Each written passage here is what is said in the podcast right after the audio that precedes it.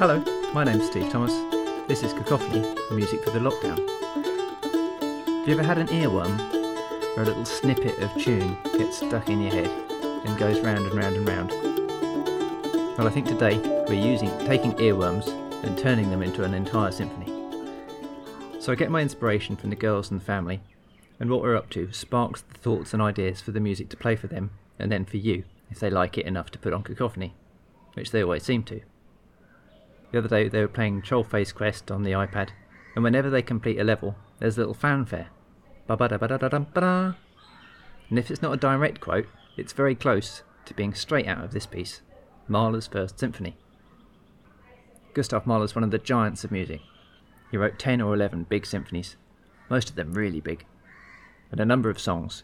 And though he's been dead for 110 years, it took maybe 50 or so years before people started to really get what he was going on about. Now he's considered one of the greatest composers there's ever been. Mahler wears his heart on his sleeve, maybe even both sleeves, and his hat. He goes to extremes. When he's gloomy or sad, he's the gloomiest, the saddest. When he's joyful, he's the most joyful. And sometimes he can switch moods even quicker than Emmy, my four year old daughter.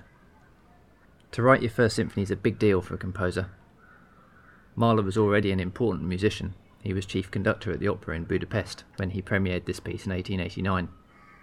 So the stakes were high. and The piece didn't go down well at all. The audience just didn't get it, and it's possible nor did the musicians. And Mahler uses all these earworms, all these clips, snatches of things he's heard, memories of musical ideas from his childhood and so on. So there are trumpet fanfares and calls in the distance. As a child, he'd lived opposite an army barracks, and there are little bits of cafe music, folk tunes, bits of Jewish music. Later on in the symphony, in a bit we're not going to listen to, he uses Frere Jacques even. So it's quite funny that it's a little snatch of fanfare from Trollface Quest that reminds me of this piece, because it's almost how the whole thing comes together. The conductor Ivan Fischer says it's as though Mahler has given himself permission for all of these things to emerge from deep inside his consciousness. And then as they come up, he plays with them and transforms them into a whole symphony. He says it's no wonder that the audience didn't understand it, because the whole thing would appear confusing and fragmented to audiences in 1890. We're going to listen to the first movement, and it opens with this amazing depiction of the awakening of nature, maybe back at the dawn of time itself. There's just one note, all the strings playing A super quietly, and very slowly, tunes begin to emerge slowly, quietly, along with distant fanfares and bird calls, most obviously a cuckoo.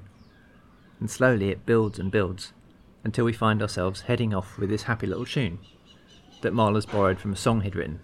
I went across the field this morning, and it's got a carefree, happy, outdoorsy feel to it. Eventually, the slow music returns, and when it does, it's darker. It's a bit threatening, but that's a way of getting us to a place where we can do that transition again back to the happy stuff. And this time, it's exultant, ecstatic, joyous, and introduced by horn and trumpet fanfares. And yes, that bit from Trollface Quest. It's about 14 minutes into the piece. And that's just the first movement of Mahler's First Symphony. There's another 45 minutes of musical adventures left before the final triumph, which makes this one look a bit quiet and reserved. It's great stuff, Mahler. He really manages to cram in all human life and all of nature into his pieces. I hope you enjoy it. Click on the links below to have a listen or a watch, and then please give us a comment, a like, share, and subscribe. Come back for more next time. Thanks for listening.